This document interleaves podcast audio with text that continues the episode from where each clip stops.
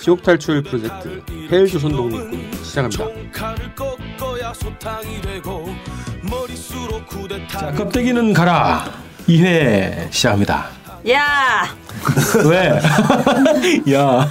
자, 오늘 새로운 인물 오셨네요. 우리가 어, 우리 우리 우리 방송이 좀 변화무쌍하거든요. 네. 너무 변화무쌍합니다. 어, 왔다 갔다 하고 뭐 새롭게 뭐 이름 만들어지고 뭐 사람도 바뀌고 막 이럽니다. 그래서 지난 우리 첫 번째 방송 때는 우리 사 연구소 곽동기 연구원이었는데 네. 이분이 또 새로운 방송을 만들어서 어, 떠나갔어요. 어, 그래서 아마 이번 주에 첫 방송이 좀될것 같은데 어 그래서 우리 사회연구소 또 다른 인물로 어, 한번 오셨습니다. 한번 소개해 주시죠.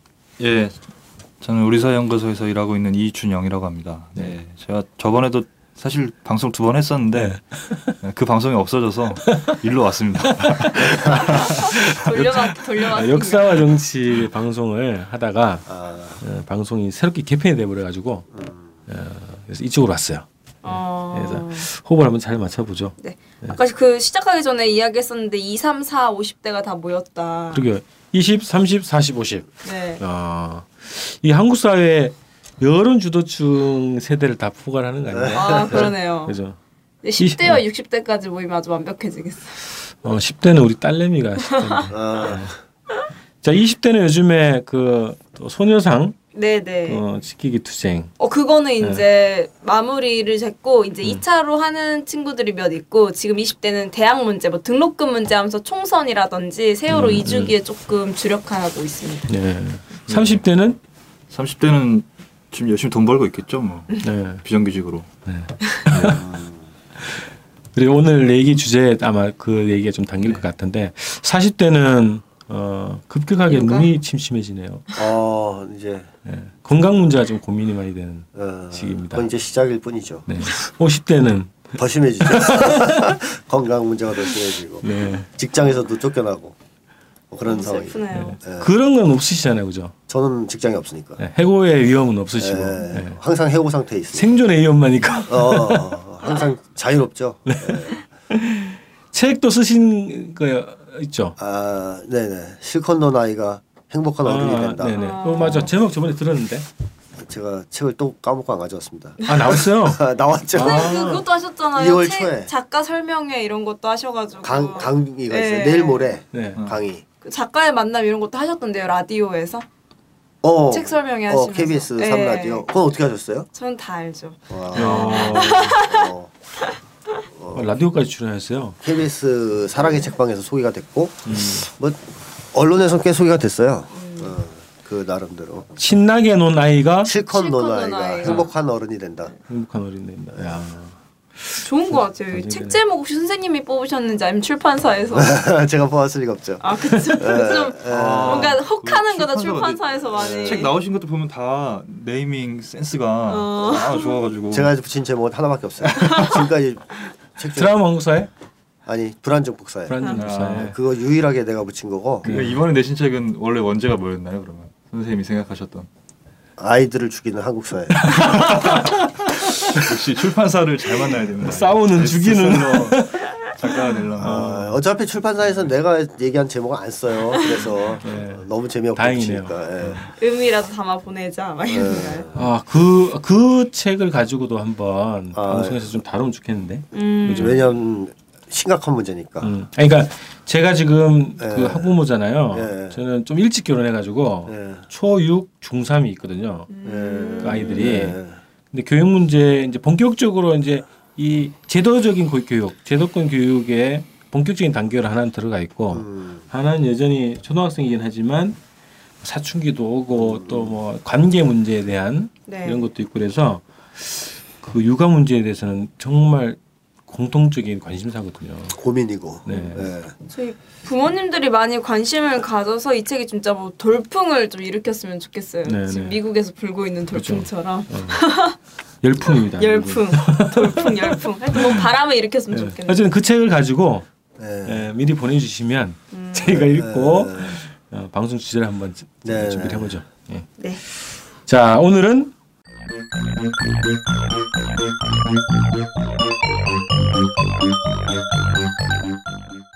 1부는 어, 사회 현상 뭐 이런 것도 분석하는 코너고 이분은 여러 가지 사회 이론에 대한 네. 어, 분석하는 그런 코너인데 오늘 첫 번째에서는 미국에서 샌더스 열풍이라고 하는 이 현상에 대해서 한번 네. 분석해 보려고 그러죠. 좋습니다. 그 대학생들 내에서도 막 얘기가 많이 드나요?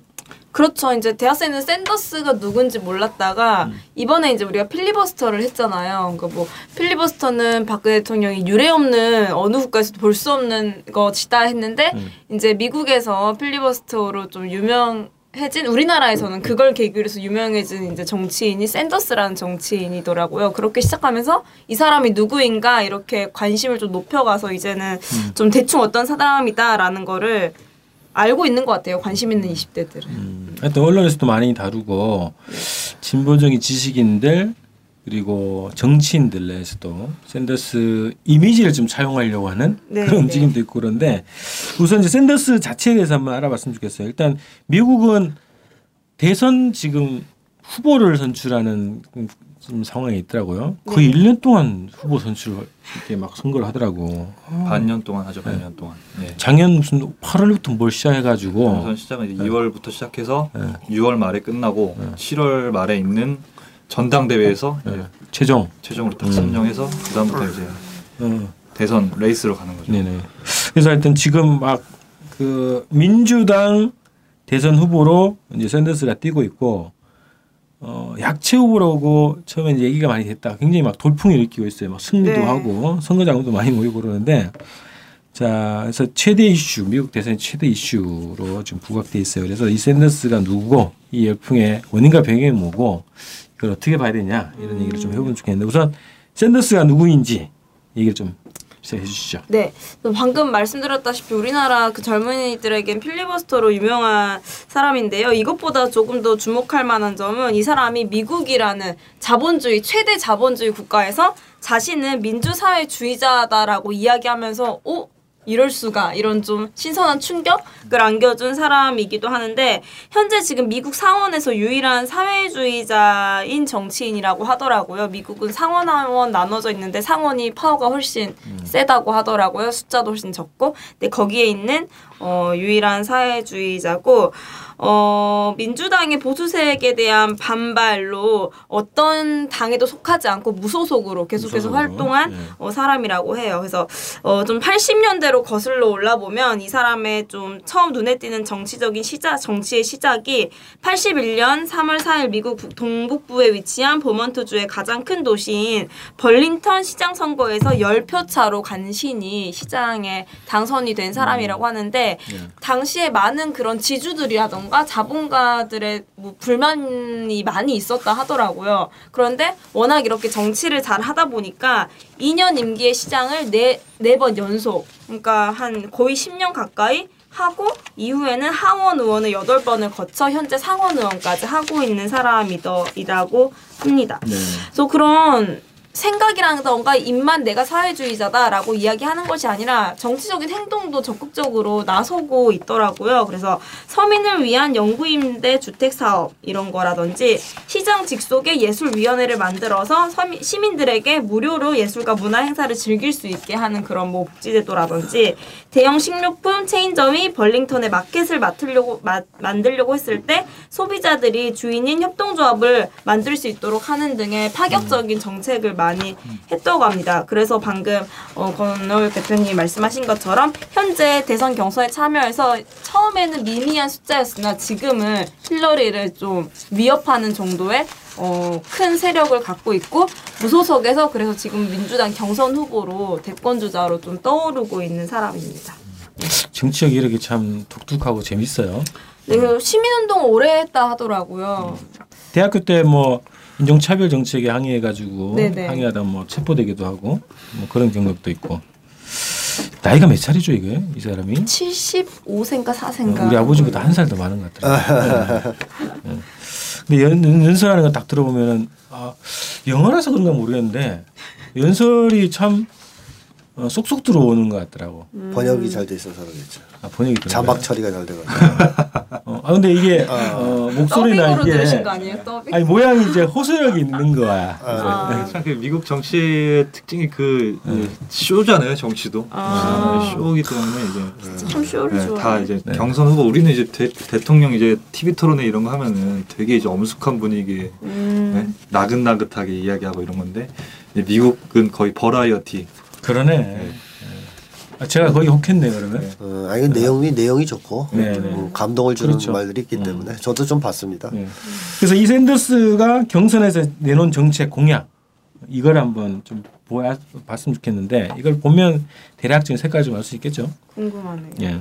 자세한 거는 뭐 미국의 사정에 따라서 뭐 엄청 많겠죠. 대통령 후보 저희도 보면 한국 대통령 대선 자료집만 해도 한 700페이지 되잖아요. 그런 걸 다 알 수는 없는데 근데 샌더스가 지금 이제 공약 부분에 있어서 주목받는 거는 여태까지 자기가 해왔던 그 어, 시장과 시민운동과 시장을 거치면서 자기가 해왔던 정치의 일관성을 가지고 그거를 계속적인 그 공약화 시켜서 만들어 나간다. 음. 이게 샌더스가 또 주목받는 이유 중에 하나고 어, 또 소위 이제 진정성이라 그러는 거예요. 진정성이 이제 샌더스 공약의 가장 큰 어, 부분 중에 하나고 어, 특히 이제 그, 그 노동 노동 운동 노동 운동을 통한 어, 사회 개혁. 그러니까 노동자들이 기업을 인수한다든지 직접 경영하게 한다든지 뭐 이런 류의 그 노동 공약들도 있고 또 그 다음에 어, 월스트리트 월스트리트 금융 자본에 대한 강력한 규제 이 부분이 있고요. 그 다음에 어, 성차별 없는 동일 노동 동일 임금 네, 이런 노동 정책들 그리고 또 주목받는 것이 최저임금이었죠. 이것도 이슈가 됐었는데 어, 오바마 때 예. 만원 아니었나요? 예, 최저임금이? 10달러. 지금 이제 7점 몇 달러일 거예요. 7점 몇 달러인데 음. 이제 오바마 때 좀 올랐겠죠. 그리고 어, 샌더스가 이제 15달러를 주장했죠. 어. 최저임금 15달러를 주장했고 아, 이게 좀 이슈를 받았는지 힐러리도 지금 13달러까지 받았어요. 네, 14달러까지 하겠다. 이렇게 지금. 한 20달러 플러스 이래. 네. 그렇게 경매하는 거 같네요. 또 이제 15 요즘에 한국 대학생들이 요거 근데 왜 좀 이슈 안 시키는지 잘 모르겠는데 대학 이슈도 굉장히 샌더스가 어, 음. 많이 얘기합니다. 대학 무상. 무상. 네. 공립대학교 무상. 네. 그죠. 그래서 뭐 그 정도 있고요. 제가 볼 은행 뭐- 같은 네. 경우에는 대형 은행을 없애라 이런 주장 아닌가요? 예, 이제 월스트리트 그 이제 그런 게 문제잖아요. 이제 미국도 그 극단적인 양극화 사회이기 때문에 그 CEO들 특히 이제 금융 자본가들 이 사람들에 대한 그 임금 음. 소득 격차 음. 이런 문제에 대해서 또 집중적으로 이야기하고 있습니다. 저도 뭐 정치 전문가가 아니기 때문에 네, 네. 브리핑 그 진정성 있는 공약을 들고 나왔다는 게 되게 시민의 한 사람으로서 너무 부럽네요. 우리나라는 그, 네. 그런 진정성이 있다 하더라도 많이들 꺾이잖아요. 정당에 들어가다 보면 그런 걸 좀 많이 느꼈거든요. 저는 스스로. 어쨌든 뭐 70평생 뭐 일관되게 살아왔다는 네. 음. 얘기를 하더라고. 근데 저는 이제 선생님이 이제 그 정치인의 심리에 대해서 많이 분석하셨잖아요. 노무현과 오바마의 네, 네. 책도 쓰시고 그랬는데 어떻게 보면 노, 그 오바마도 그 굉장히 이제 샌더스만큼 알려지지 않은 초선의 음. 정치인이었는데 이렇게 그 올라가는 과정이 약간 비슷한가요? 오바마하고 샌더스하고 봤을 때는 샌더스가 좀 더 재야 쪽이라 그럴까 네. 거칠게 어. 어, 그- 했다면 오바마 오히려 흑인이지만 엘리트 코스를 밟은 사람이죠. 그쵸, 예. 어, 한계 정- 한계가 더. 정통 엘리트 코스, 코스를 밟은 사람이고 샌더스는 아예 그런 코스 자체를 무시하고 자기 철학대로 살던 사람이라고 봐야 되겠고 예. 예. 그 대선 후보로서 이렇게 올라가는 거- 과정 올라가는 과정 아. 과정은 유사한 층에 있어요. 오바마도 무명에서 갑자기 부상한 게 있고 샌더스도 그 무명에서 부상한 게 있는데 이건 결국 시대가 그 두 사람을 어, 부상시켰다고 봐도 되거든요. 그러니까 사람이 이제 어떤 정치인들이 과연 어떤 시대에 등장해서 어떻게 하느냐라고 했을 때는 결국은 시대를 대변하는 정치인이 성장하게 돼 있는데 문제는 이제 이 시대를 대변하는 정치인들이 어떤 사람들일 것이냐 하는 거죠. 네, 오바마도 그렇지만 이 샌더스가 이 새로운 시대에 요구되는 정치인의 상을 가질 수 있었던 건 이제 개인적인 자질로는 두 가지 정도를 얘기할 수 있겠는데 하나는 철학이 있는 사람이다. 음. 그러니까 저는 정치인이 철학이 있는 사람과 없는 사람으로 구별될 수 있다고 생각하거든요. 그러니까 돈만 쫓는 사람, 돈만 네. 권력만 쫓는 사람. 그러니까 철학이 없는 사람은 목적이 이익이잖아, 자기. 네. 그다음에 권력이고.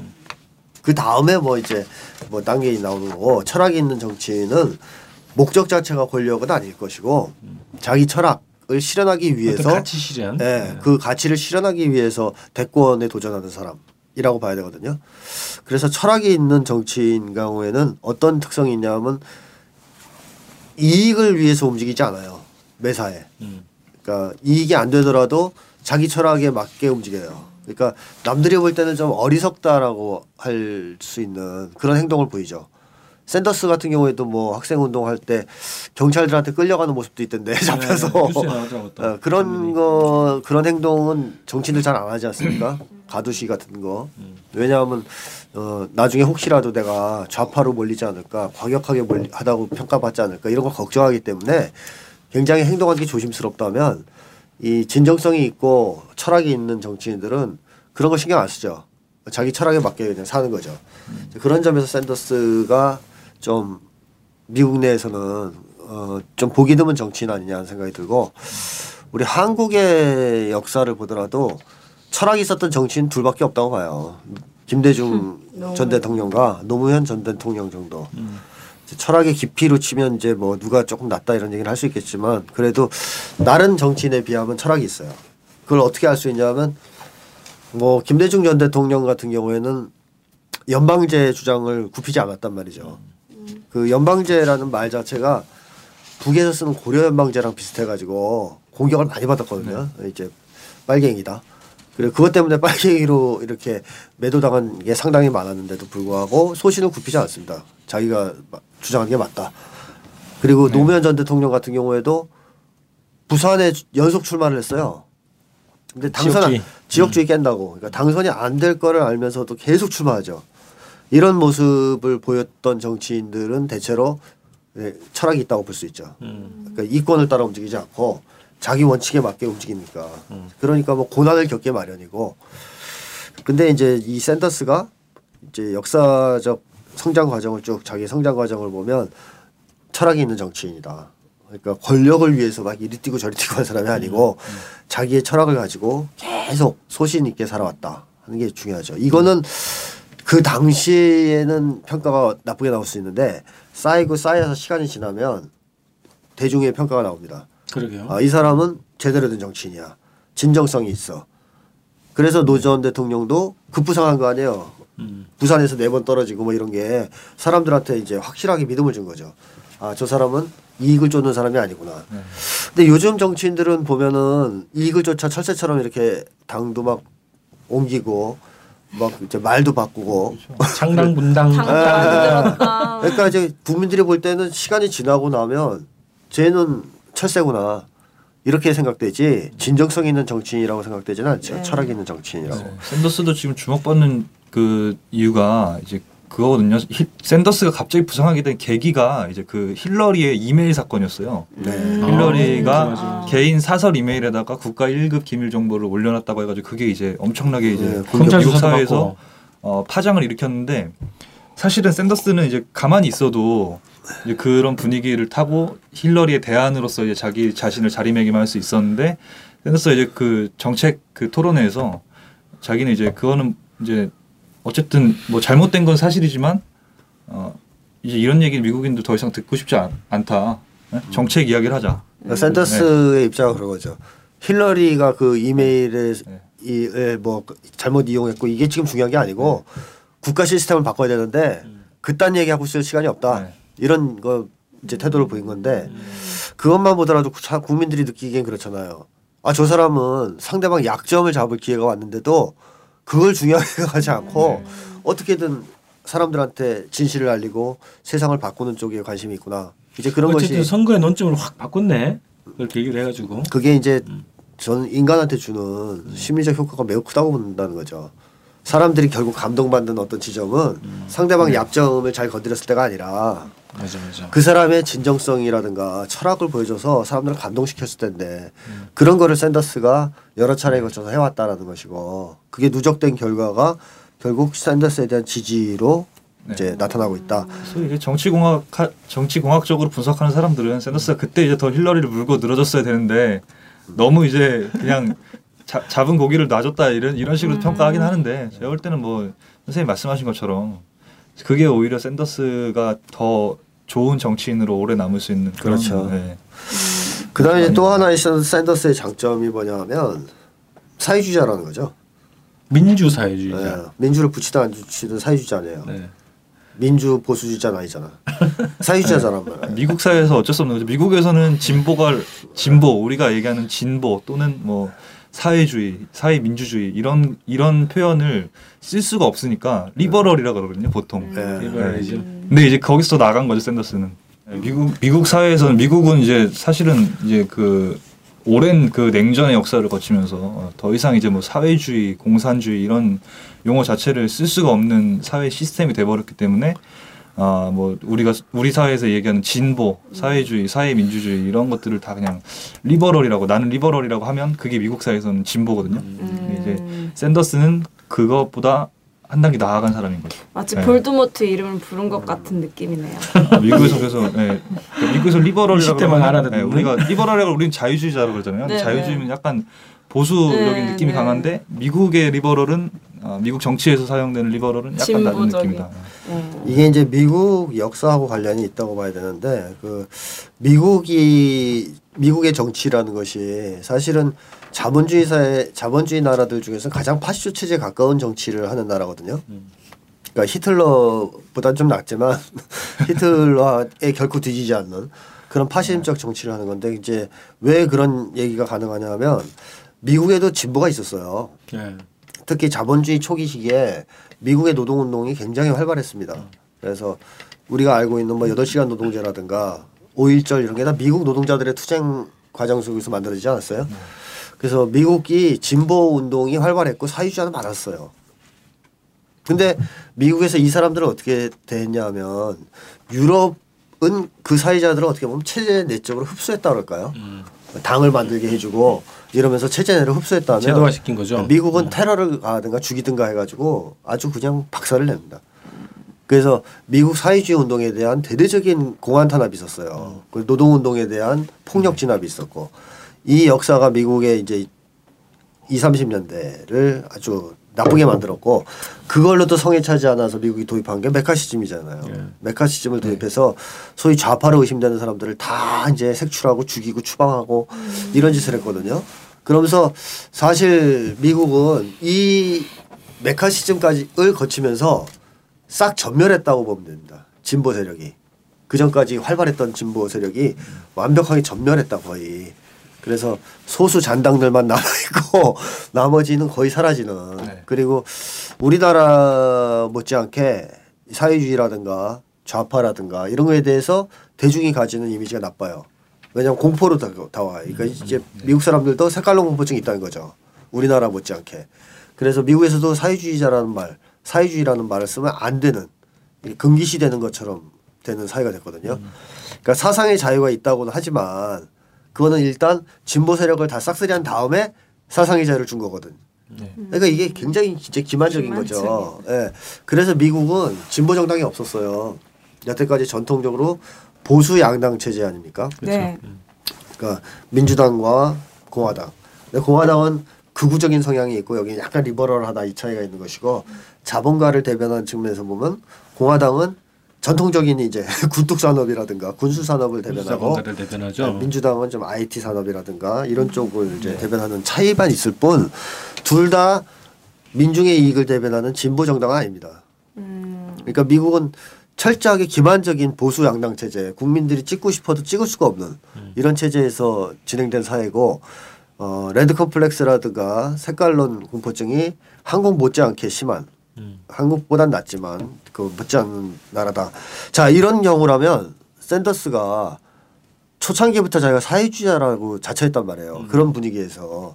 이거는 엄청난 어 뭐랄까요? 무모한 짓 아니에요. 엄청나게? 각오를 하고. 아, 각오하고. 나 욕먹을 각오하고. 사회에서 완전히 냉대받을 각오하고 자기 소신을 밝힌 건데 오늘 우리 한국식으로 얘기하면 샌더스 같은 사람이 있다면 난 종북주의자요 음. 라고 말하는 사람이라고 봐야 되는 거예요 거의 난 빨갱이에요 한국 사회에서 그 얘기했다가는 감옥 갈 거 아니에요 그렇죠. 음, 샌더스도 뭐 감옥 갈 생각 안 했겠습니까? 갈 수도 있다고 생각했겠죠. 하지만 그걸 밝혔다는 것이고 그걸 밝혔다는 것이 그 당시에는 샌더스한테 불리하게 당연히 작용을 했을 테니까 이, 이 사람이 정치인으로서 크는 데는 처음에 지장이 됐겠지만 이제 새로운 시대 그리고 장기간의 시간이 흐른 뒤에는 오히려 사람들이 신뢰를 줄 수 있는 또 시대에 맞는 어떤 이제 사람으로 대접받을 수 있는 그런 하나의 조건이 됐다.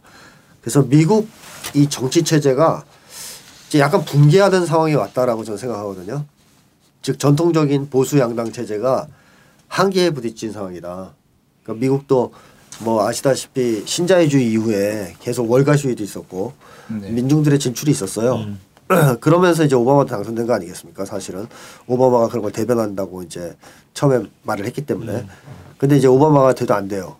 그러니까 이제 사람들은 좀 더 급진적인 성향의 사람을 원할 수도 있습니다. 이렇게 되면 배경 얘기로 벌써 들어가셨네요. 아 그렇게 네. 되네. 네. 아 하여튼 그런 네. 과정에서 샌더스가 시대에 맞는 인물로서 부각될 수밖에 없었다 음. 하는 얘기를 하는 거죠. 그 아까 이제 어, 쇼다고 얘기했잖아요 이준영 연구원이 연결해가지고 어, 미국 그래서 미국 선거에서는 근본적으로 이 그 미국 민중들을 대변하는 그런 선거가 아니기 때문에 미디어 선거가 굉장히 중요하다는 거죠. 그래서 네. 예전에 무슨 누구죠 케네디 할 때 뭐 화장을 잘해가지고 뭐 이미지가 좋아졌는데 이런 식의 막 분석까지 나왔단 말이죠. 그래서 미디어 선거를 중심으로 많이 가고 있고 돈 선거 미디어 선거란 말이죠. 그래서 어 미국 선거제도 그리고 지금 좀 뭐라 그럴까요? 뭐 선거 자금 이런 얘기를 좀 해볼까요?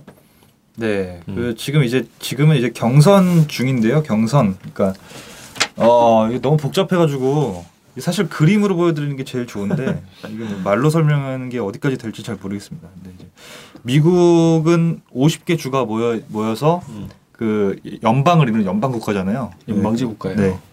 그래서 어그 50개 주에서 각각 공화당과 민주당이 경선을 치릅니다. 그 경선을 통해서 아 경선인데 직접적으로 우리는 이제 뭐뭐 뭐 예전에 2002년 노무현 대통령 그 경선했던 것처럼 그 당원이나 또는 open primary를 해가지고 이런 사람들 직접 노무현을 찍는 게 아니고 노무현을 지지하는 대의원들을 뽑는 경선을 지금 하는 중인 거예요.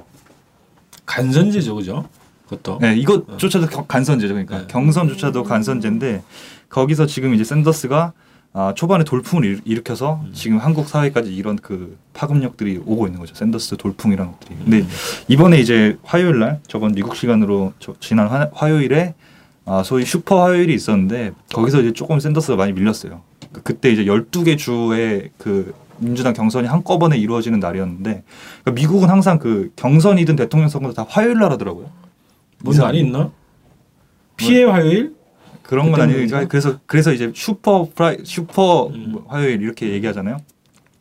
그래서 그때 이제 샌더스가 상당히 좀 많이 밀렸습니다. 12개 주인데 4개에서 이기고 여덟 개는 힐러리가 이겼어요. 음. 그래서 지금 이제 어떻게 될지 향방은 좀 약간 샌더스의 이 돌풍이 어떻게 될지 향방은 좀 불투명한 상태인데 아, 지금 그런 식으로 진행이 되고 있고 이 경선이 이제 7월 말에 7월 말에서 8월 말 때 이제 그 경선 결과가 다 취합돼서 되면 그때 이제 미, 그 민주당과 공화당 각각 양측에서 그 전당대회를 열어서 거기서 이제 대통령을 선출합니다. 그 음. 대통령 후보를 선출한 겁니다. 음. 그리고 어, 그 이듬해 11월 첫째 주 월요일 첫째 주 월요일 다음 화요일이니까 올해는 11월 8일이거든요.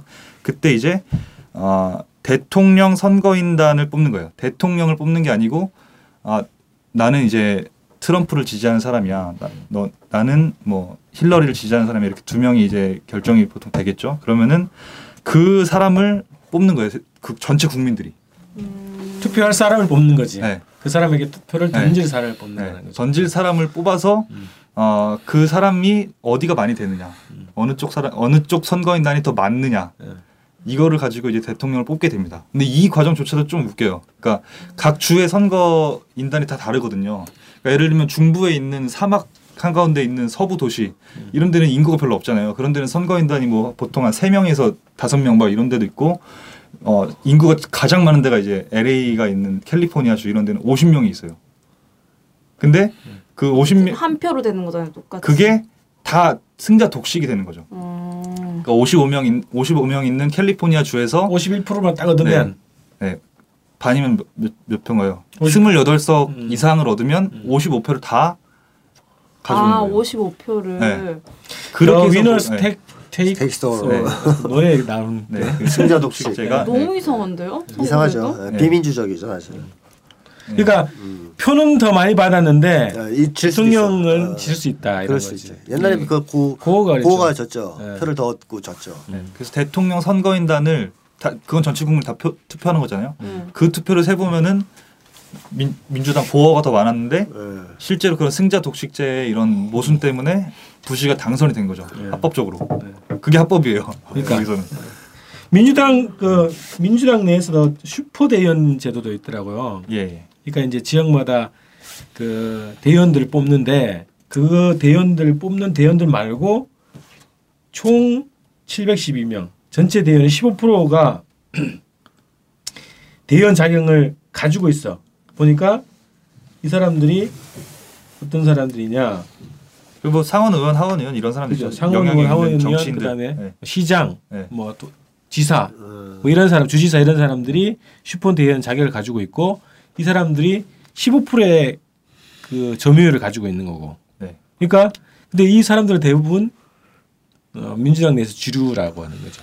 그래서 대부분이 힐러리를 지지하죠. 네. 그런 면에서 보면 음. 샌더스의 이런 선전이 더 어, 그 소위 미국에 있는 실제로 대부분의 음. 일반 사람들 일반 사람들의 정서가 어느 정도인지 좀 볼 수 있는 거죠. 아까 선생님께서 말씀하셨듯이 어 이제 정치인은 이제 그 시대 정서를 대변한다.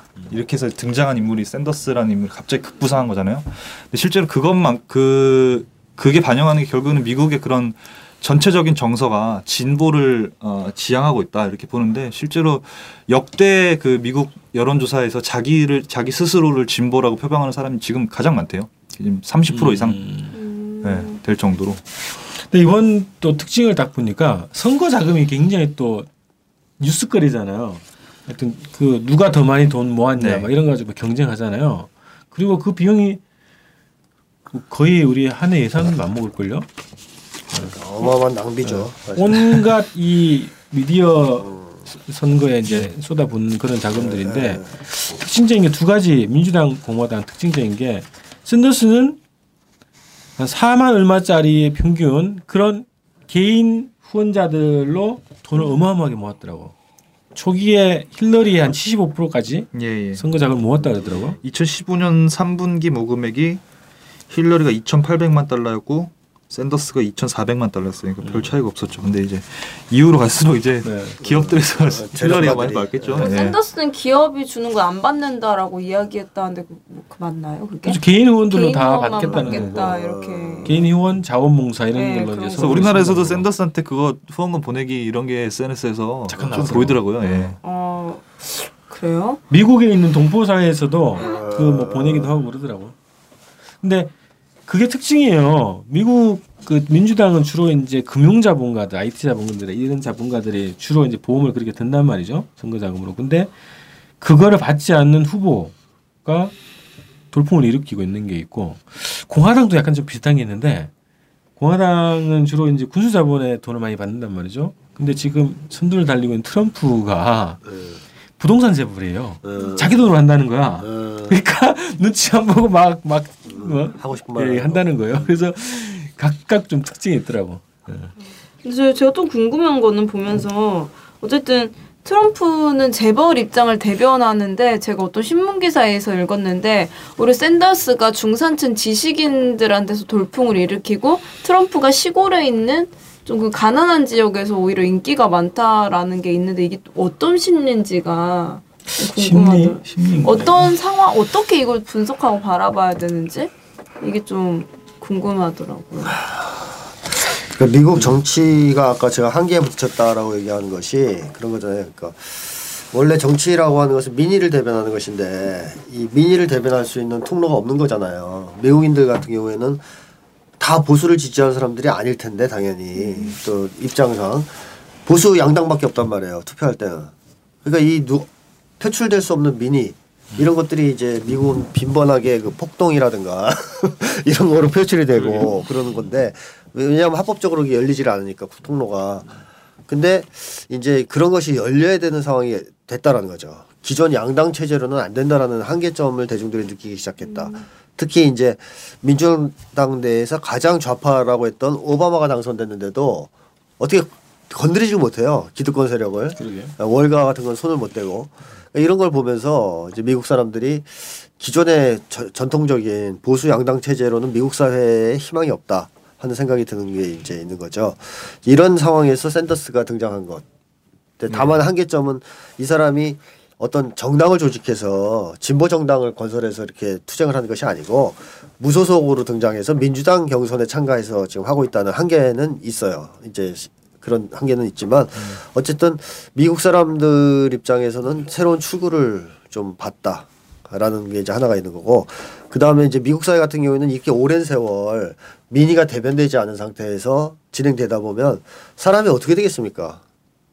이제 내가 어떤 내 이익을 실현하기 위해서는 나를 대변해 주는 어떤 통로가 있어야 되는데 막혀 있단 말이죠. 그러면 사람이 어떻게 될 것 같아요? 음, 두 가지 아닐까요? 자포자기하거나 혁명을 하거나. 그렇죠. 그러니까 미국 사회 중에 일부는 진보화됩니다. 강력하게. 미국 사회가 너무 지금 썩고 문제가 많다고 생각하니까 음. 이제 진보화되죠. 빠르게. 야 이거 안 되겠다. 이게 아까 이제 이제 연구원님께서 말씀하신 30%가 진보를 지지하는 뭐 이런 현상으로 나타난다고 봐야 되겠고, 그러니까 샌더스 열풍이 나오는 거죠. 나머지는 어떻게 돼요? 맛이 가요. 그러니까 계속 묵혀 있다가 이제 뚫려야 되는데 통로가 안 열리니까 속으로 알, 썩을 거 아니에요. 그러다 보면 인간이 정신이 피폐해집니다.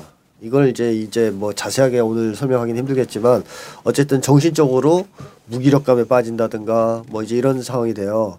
그럼 이런 사람들은 진보 성향을 띠는 게 아니고 어떤 성향을 띠냐면 극우 파시스트를 지원한다든가 음. 파괴적으로 나가는가요? 예, 네, 파괴적으로 자기. 파괴적으로. 그리고 의존적인 대상을 찾는다든가 카리스마가 있는 대상한테 끌린다든가 뭐 예를 들면 광, 광 일베네. 예, 일베처럼 음. 광신 교주한테 끌린다든가 이런 현상으로 이제 나타는 거죠. 극단화되는 거죠. 음. 그래서 히틀러 같은 사람이 등장할 수 있는 거예요. 음. 어, 근데 미국 같은 경우에도 보면 우파는 어떤 경향으로 가냐면 점점 또라이가 다는 쪽으로 가잖아요. 음. 그러니까 미국의 이제 우파도 그렇게 완전 또라이들은 아니었거든요. 근데 첫 또라이는 이제 레이건 이제 약간 이제 또라이고 그보다 한 수 더 뜬 또라이가 부시 아니에요. 어, 아버지 아들. 완전 얘들은 생또라이인데 얘들을 능가하는 또라이가 지금 트럼프거든요. 그러니까 점점점 저질 정치인 어. 또라이 정치인한테 쏠리는 현상으로 가요. 그러니까 우파도 어 이 현상을 어떻게 하면 좋지라고 할 정도로 민심이 이상하게 그런 저질스럽고 광신도 같은 어 광신 교주 같은 정치인한테 쏠린단 말이죠. 이게 옛날 독일에서 나타난 현상이랑 비슷하잖아요. 옛날에 네. 독일에서 히틀러가 처음에 등장했을 때 보수 세력에서 다 히틀러를 또라이로 봤어요. 정신병자로. 근데 얘가 뭘 잘했냐면 좌파 탄압을 잘했어요.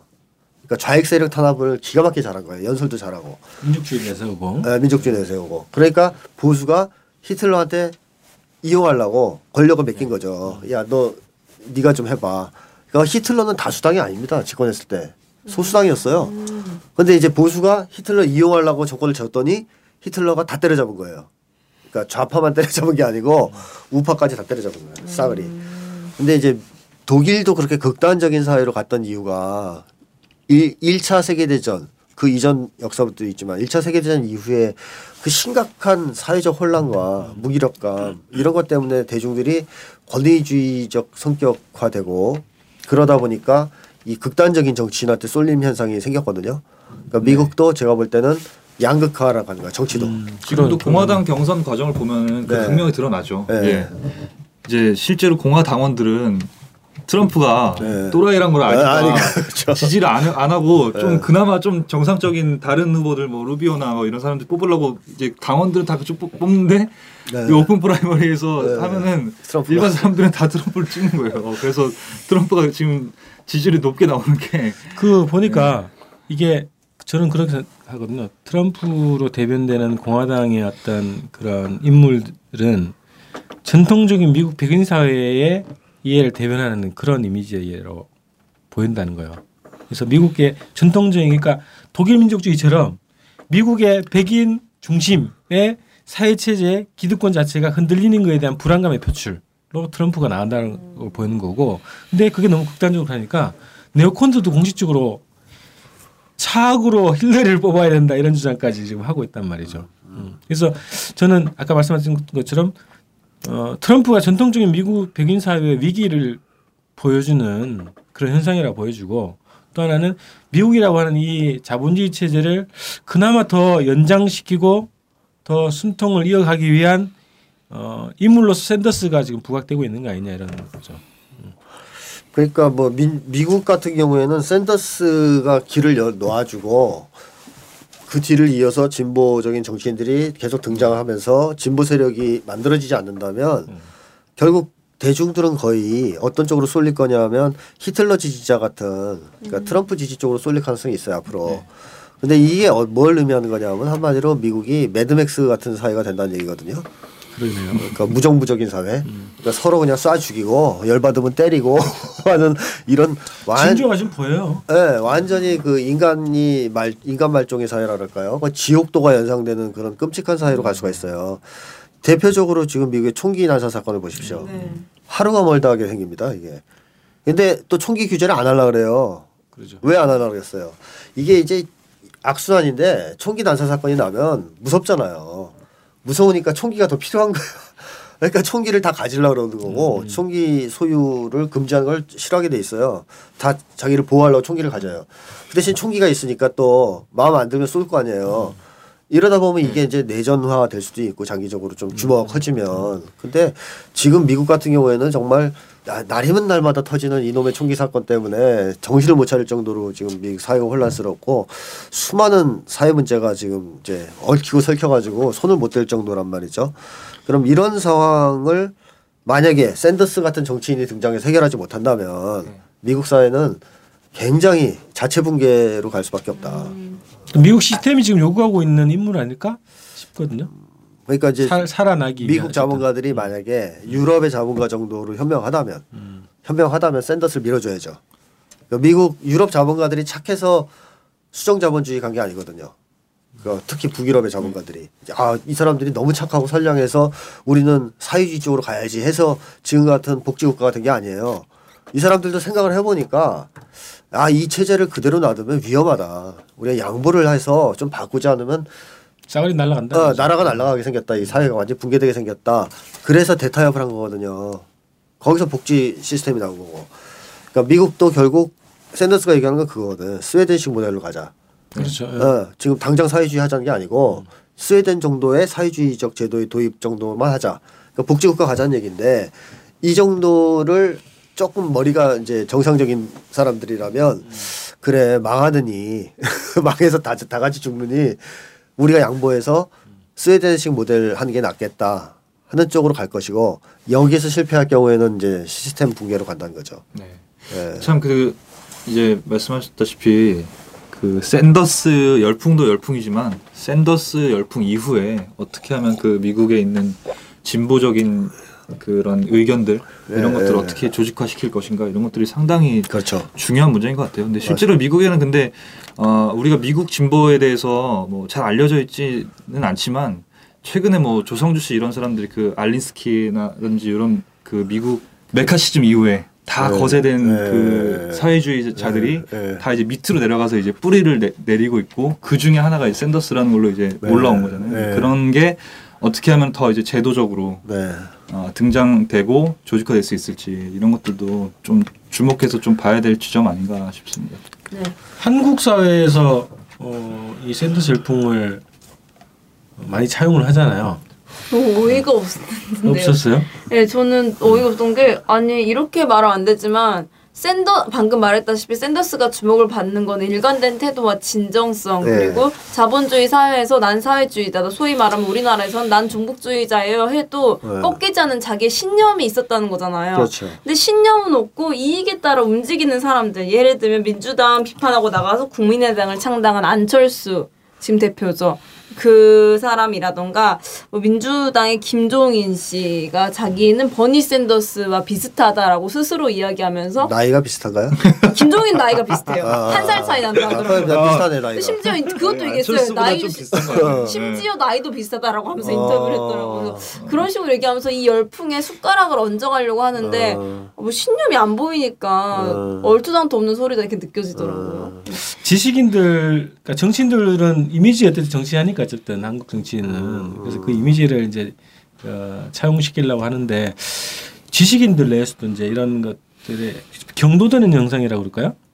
그것들은 막, 아, 막 열광하고 막 이거 아 이게 새로운 대안이고 우리는 막 희망이 있고 이런 식의 이제 희망의 근거를 외부에서 찾고 이런 걸로 얘기를 많이 한단 말이죠. 어.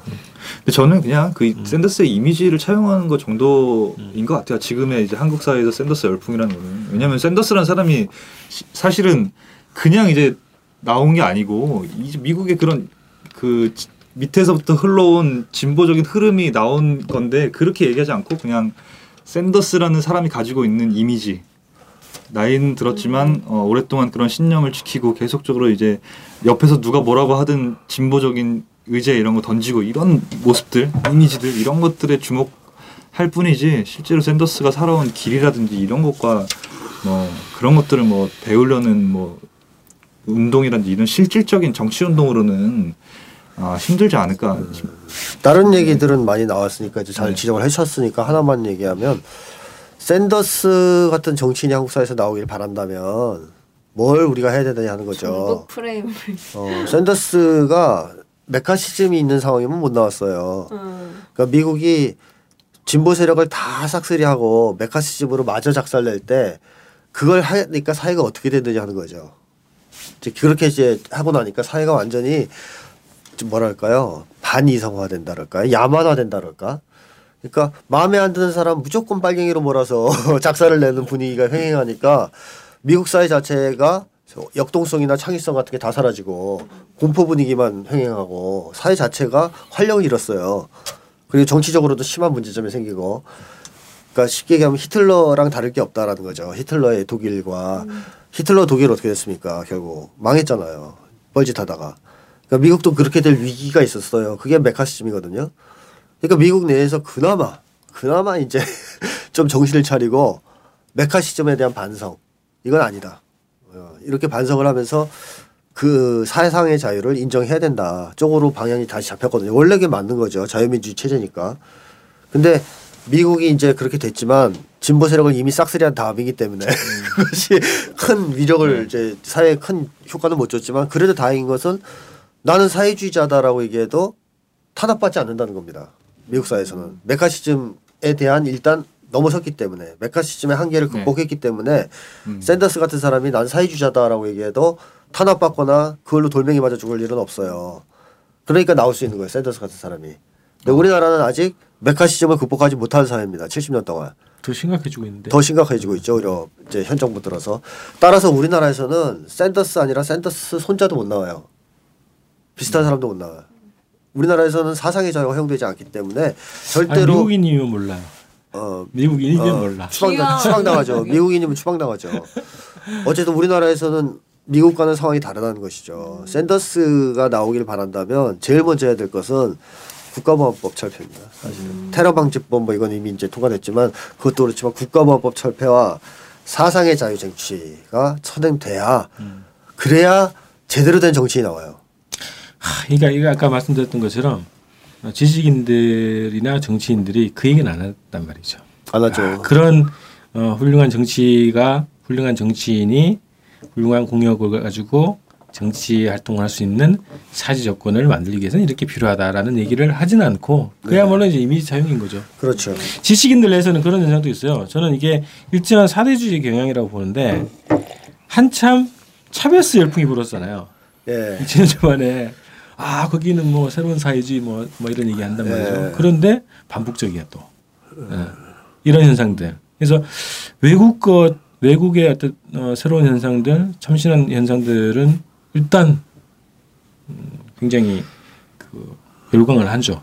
근데 국내의 어떤 구조적인 모순이나 이런 거에 대해서는 외면하거나 혹은 어, 중요한 또 과제로 어, 강조하지 않는 이런 현상들. 저는 그래서 일정하게 어, 사대주의적 경향 이런 것들이 표출이 하지 있지 않을까 싶은 거예요. 음. 음. 어쨌든 그냥 무조건 그 우리도 저런 게 됐으면 좋겠다라고 바라기 전에 음. 저렇게 되려면 뭐가 전제돼야 될까 하는 것도 생각해봤으면 좋겠고 음. 그 전제가 바로 사상의 자유라고 생각하고요. 음. 사상의 자유가 있었다면 우리나라에는 김대중 노무현 같은 정치인들 계속 등장했을 겁니다. 앞으로 네. 등장할 수 있고. 음. 근데 지금 그게 없기 때문에 음. 사상의 자유가 없는 조건에서 샌더스 같은 사람이 나온다는 것은 뭐 나 감옥 갈래라고 하는 말과 똑같잖아요. 그러니까 그만큼 새로운 정치 세력, 국민들의 이익을 대변한 정치 세력이 등장하기는 매우 어려운 조건이다. 그래서 이 문제부터 좀 해결하는데 정치인들이 노력을 해야 되지 않느냐. 그래서 그런 게 시대 추세는 그렇게 간단 말이죠. 근데 그거를 지금 역행에서 테러 방지법을 제정한 이유가 오히려 역행하는 추세죠. 그렇죠. 어, 사상의 자유를 더 네. 이중 삼중으로 네. 억압하는 그런 체제로 가니까 망하는 망하는 걸로 가겠네. 망하는 거로 가죠. 말씀 들으니까 저는 사실 이번에 이제 필리버스터 전국에서 사실 네. 정치인들이 이제 나와가지고 국민들한테 감동을 줬잖아요. 네. 감동을 주고 이제 뭐 나름대로 좋은 말들을 많이 했지만 그런 어떤 그 지금의 국가보안법 체제를 넘어서는 발언 없죠. 이런 것들은 전혀 없는 없죠. 것도 예, 어, 전혀 없죠. 그건 철저하게 통제하면서 얘기하죠. 네. 그런 부분도 아 참 그게 지금 우리 사회가 처해 있는 상황이 어, 어 떤 상황인가 차라리 옛날에는 그 누굽니까 유성환 국회의원입니까? 네네. 우리나라 우리 우리 반공이다. 국익 씨는 반공이 아니라 통일이다 그랬다 구속됐죠. 네, 네, 네. 국회. 그런 사람들 옛날에 간혹 한 번씩 나왔거든요. 시- 음. 이제 심심하면 한 번씩 예전에 등장했는데. 서경원 네. 아, 근데 지금은 네. 전혀 그런 사람 안 나오죠. 없네. 없어요. 지금 뭐 정당도 훼손시키는데 무슨 말을 하고 철저하게 지금은 자기 그 네. 언, 어, 그 상각이나 말을 통제하는 사람밖에 없거든요. 네, 그 사실은 그 정말 12시간 네, 막 12시간 하고 네. 10시간 하고 9시간 하면서 하지만 구속된 사람 없어요. 네. 근데 나는 지금 한국 정치를 지배하는 딱 하나의 화두는 비겁함이라고 생각해요. 이 비겁함의 포로 음. 여야를 포함해서 다 다. 비겁함의 포로들이다. 이 비겁함을 넘어서는 자만이 한국 정치의 이 고질적인 한계를 깨고 나갈 수 있다. 그래서 그 비겁함을 깬 역대 두 명의 전직 대통령 어? 이 두 명 같은 정치인은 앞으로 이 비겁함과의 싸움에서 이기는 사람만이 어, 가능할 것이라고 생각합니다. 근데 지금까지는 안 보입니다. 이 비겁함을 이겨낸 사람이 용감한 사람이 안 보여요. 아, 그 말씀 들었다 보니까 제가 오늘 아침에 저는 이게 막그 사색을 막 어. 하면서 떠오르는 걸 막 적어 놓거든요. 네. 뭘 적었냐면 좌고 우면하지 말고 용감하게 직진하자. 이게 오늘 제가 어, 정치하시려고. 오늘의 어, 오늘의 한 마디. 멘트로 좀 딱 아. 정리해 봤던 거거든요. 그 생각이 나 드네요.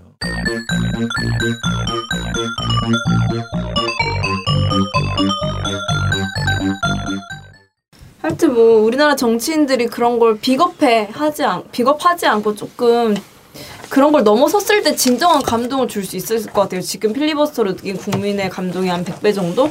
그런 걸 좀 할 수 있는 사람이 자기가 샌더스라고 얘기했으면 좋겠어요. 단순히 나이가 비슷하거나 포즈가 비슷하다거나 이런 말도 안 되는 이유 되지 않고 그랬으면 좋겠고 여하간 이렇게 샌더스 현상을 좀 바라보면서 한국까지도 열풍이 이어오고 있는데 우리는 어떤 시각으로 좀 샌더스를 바라봐야 되는 건데 샌더스 현상을 좀 어떻게 바라봐야 되는 건지 좀 궁금합니다. 뭐 어, 마무리 정리 좀 예. 하죠. 예. 아까 말씀하셨듯이 한국 사회가 지금 히틀러 체제 비슷하게 가는 거 아니에요. 역주행하잖아요. 그러면 히틀러는 그래도 돌파구라도 있었어요. 그 역주행을 해결하기 위해서 유대인이라도 죽일 수 있게 해줬고 남의 나라 침략이라도 하면서 세계를 우리가 지배할 수 있는 꿈이라도 꾸게 해줬단 말이에요. 독일 사람들한테 개꿈이지만 일본도 마찬가지고 대동강 공영권의 꿈을 네네. 꾸게 해줬어요. 근데 이 박근혜는 정권은 그런 실력은 없는데 역주행을 해버렸어요. 이게 감당이 안 될 거 아닙니까 이게 어떻게 감당이 되겠어요. 그래서 이런 역주행에 정면으로 반대하고 온몸을 던져서 막는 정치인들이 좀 등장했으면 좋겠고 그런 정치인이 등장하려면 아까 얘기했듯이 국가보안법이라든가 사상의 자유에 대한 명확한 입장과 태도를 가지고 있어야 된다. 그리고 그걸 두려워하지 않고 싸우는 정신이 있어야 된다. 옛날 김대중 전 대통령이 김, 박정희한테 당선되면 총통제로 갈 것이다 대만과 같은 네. 그런 예언을 했단 말이죠. 그것 때문에 미움 사가지고 죽을 뻔했잖아요. 평생 다리 저르게 됐고 예. 그런 정도의 정치는 나와야 되는 거죠. 뭐 선거에 불리해질까봐 필리버스터 중단하는 정도의 정치 갖고는 이중대 노릇밖에 못합니다. 그리고 이 이중대 노릇은 금방 국민들에 의해서 평가돼요. 긴 세월 안 걸립니다. 5년, 10년 정도 지나면 버림받습니다. 그래서 그런 것을 염두에 두고 좀 제대로 된 어, 정치 세력이 등장해야 된다. 그게 한국에서 버니 샌더스를 보고 감동하는 사람들이 가져야 될 태도고 정치인들이 가져야 될 태도가 아니냐 하는 게 제 생각입니다. 어, 뭐, 네. 예. 저도 저- 선생님 말씀하신 것 중에 정말 아 지금 샌더스 할 때 우리가 어떤 이미지로 해야 되냐 예를 들면 뭐 샌더스의 정책을 우리가 뭐 벤치마킹 할 것이냐 아니면 샌더스의 인생의 궤적을 벤치마킹 할 것이냐 이런 거 고민하기보다는 샌더스는 어쨌든 어, 메카시즘이라는 그 엄혹한 시대를 넘어선 정치인이다. 그런데 한국은 아직 국가보험 체제를 넘어서지 못했다. 네, 그래서 우리 한국에서도 샌더스 같은 정치인이 등장하기 위해서는 아, 국가보안법 체제를 뛰어넘는 상상력과 발언을 할 수 있는 그런 그렇죠. 능력이 필요하다 필요하겠다 음. 이런 생각이 듭니다. 어떤 정치인 중에 한 분이 지금은 이제 전직 의원이신데 어. 몇년 전부터 그 주장하시는 게 이거요. 한국에서 빨갱이 소리 안 듣고 어떻게 큰 정치를 어? 정치인이 되려고 하냐, 그렇죠. 대통령이 되려고 하냐 이런 얘기를 하시는 게 아 그거 맞는 어, 생각이 맞는 것 얘기입니다. 같아요. 예. 그, 저도 그거 읽어봤는데 음. 우리나라에서 정치하면 필연적으로 두 가지 소리는 들어야 돼요. 빨갱이와 정부. 음, 이 소리를 들으면 좋은 사람인 거예요. 그렇죠. 어, 그래서 100%. 어, 100% 아, 저 사람은 제대로 하는구나 이렇게 생각하면 되고 그런 사람 이제 밀어주면 되는 거죠. 네. 아, 저 사람은 그런 소리 많이 듣네. 어, 제일 많이 들은 사람들이 좋은 사람들 아니었어요? 맞아요. 정치인들 중에. 결국은 그렇죠. 네. 결국엔 대통령 됐던 거고. 아 용감, 용감 해내겠네요. 맞아요. 용감한 사람이 어, 큰 정치인이 되겠군요. 그렇죠. 네. 자 이렇게 해서 껍데기를 갈아 일부 샌더스 열풍에 대해서 우리가 한번 어, 조곤조곤 분석을 해봤습니다. 네. 일부 마치죠. 네, 수고하셨습니다.